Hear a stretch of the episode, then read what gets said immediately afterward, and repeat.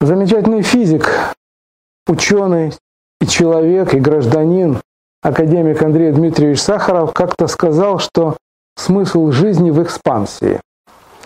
Причем ясно, что этот термин экспансия можно э, понимать достаточно широко, как э, отнести его к личной жизни, к общественной, к социальной, и, естественно, точно так же к науке. Смысл жизни, смысл деятельности человека в науке – это экспансия, это расширение круга знаний. А, я хочу продолжить наш разговор о том, каким образом вот это расширение круга экспериментальных и теоретических представлений о природе привело к формированию основ, основных принципов, методов математических и экспериментальных э, великой науки, нерелятивистской квантовой механики. Бор, молодой тогда доктор наук, который некоторое время находился как раз в лаборатории Резерфорда а, в Англии, научная стажировка, командировка.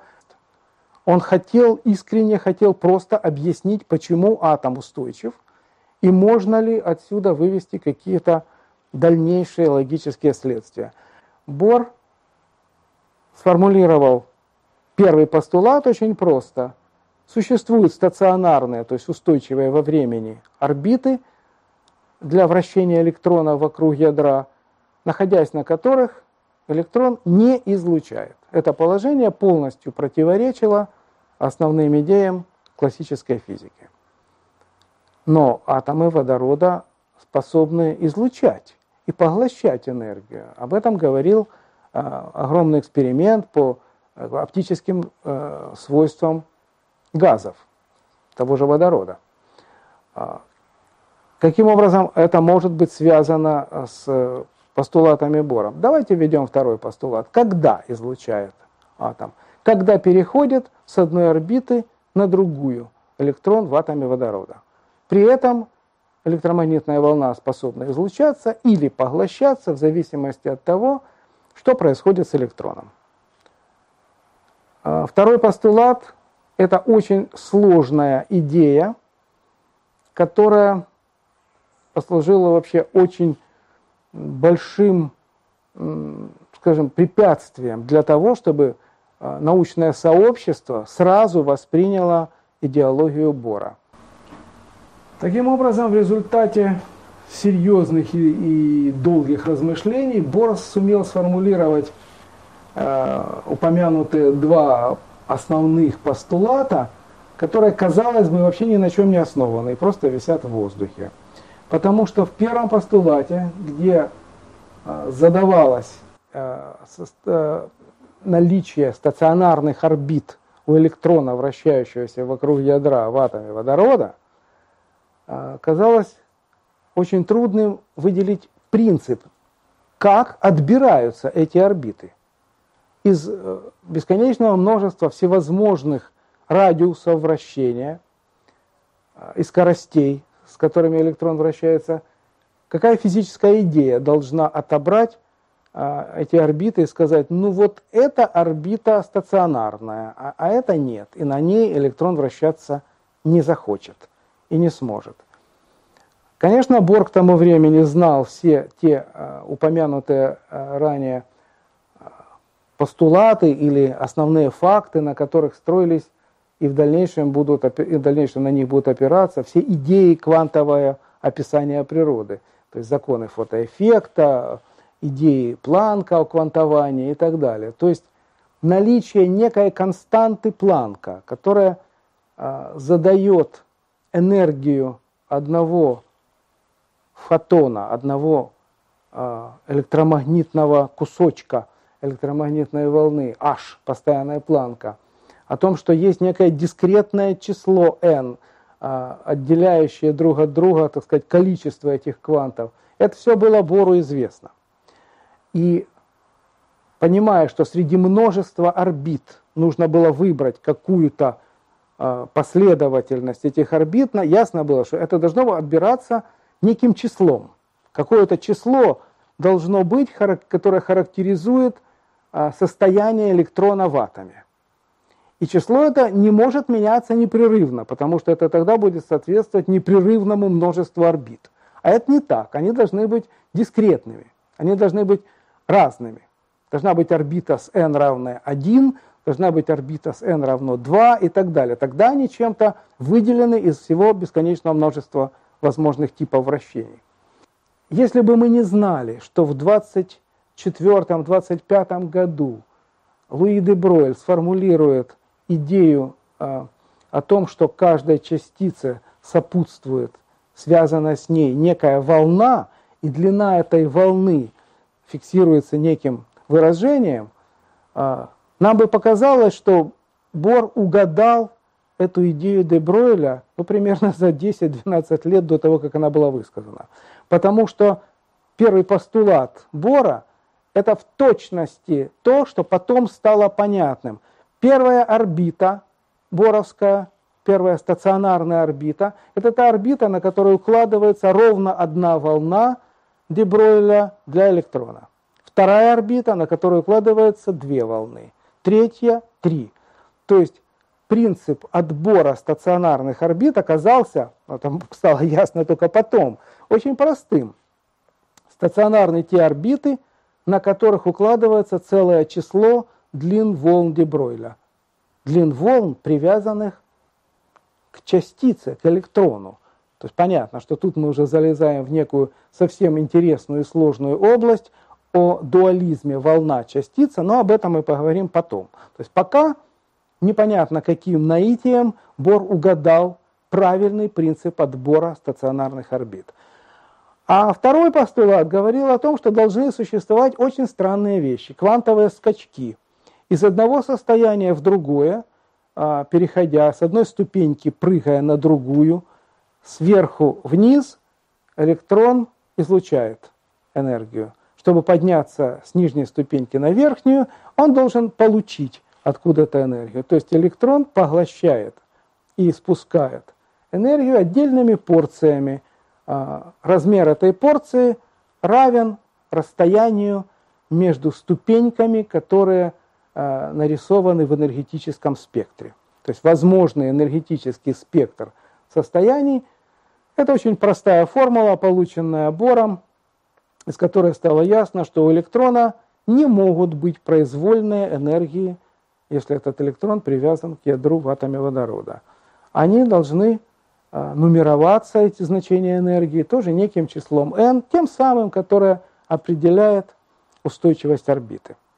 Потом это число было названо главное квантовое число, поскольку именно оно определяет возможное значение энергии. Ну и переходы между различными состояниями, перепрыгивания со ступеньки на ступеньку электроном, естественно, сопровождаются поглощением или спусканием энергии определенной величины, которую можно было точности вычислить.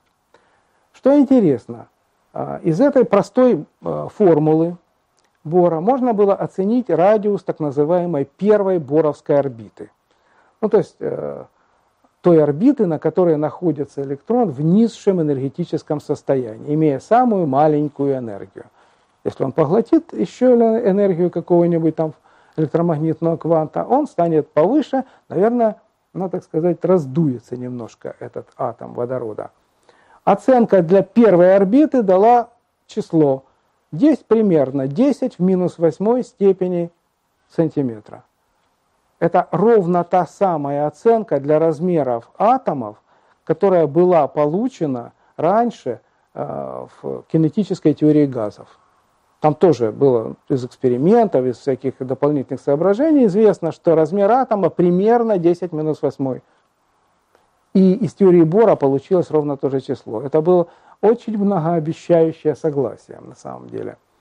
Потому что угадать просто такое число было очень сложным. А что осталось абсолютно непонятным? А вот эта самая идея о квантовых скачках. Каким образом классическая частица, а пока еще мы не знаем, что это еще и волна, а, может переходить из одного состояния в другое так, что в процессе перехода ее невозможно поймать. Невозможно увидеть, как происходит этот процесс. Если человек прыгает со ступеньки на ступеньку, вы всегда можете сфотографировать его, в момент, когда он в полете, когда он двигается то ли вверх, то ли вниз. А можно ли сфотографировать электрон, когда он движется с одной ступеньки энергетической на другую? Нет.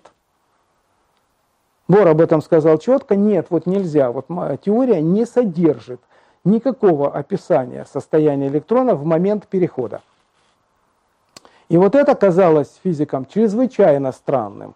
И это следствие из модели, оно долгое время оставалось непонятным, до сущности оно непонятно и сейчас, потому что э, эта идея о квантовых скачках, она мешала принять квантовую механику, ну не только это, конечно, но и это в частности, и Эйнштейну, и очень-очень многим крупным физикам, которые мы не понимаем, что это значит отсутствие описания частицы э, в некоторый интервал времени, когда происходит этот переход. Что ж там такое в момент этого перехода?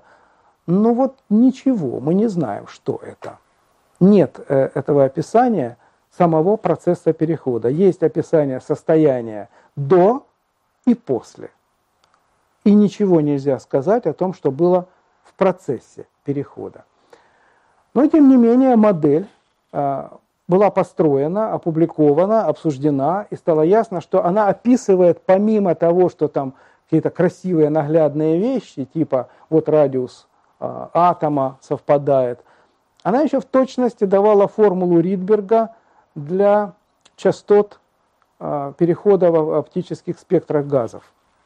Точности. И константа Ридберга, которая была экспериментально изучена – была вычислена пором прямо в рамках своей модели, куда входила, заметьте, та самая постоянная планка, предложенная задолго до этого, казалось бы, из совершенно другой области науки, из равновесного теплового излучения. А, и формула Ридберга совпала абсолютно прекрасно. То есть эти согласия не могли быть а, просто так. Вот понимаете, на пустом месте такие согласия не возникают. Э, единственный любопытный факт, можно оценить примерно размер электрона, как бы, размер, э, привязанную к нему длину волны. Это уже потом стало ясно, но я заодно сейчас об этом и скажу. Э, длину волны Дебройля. Оценить просто из этих соотношений, собственно, боровского представления об атоме.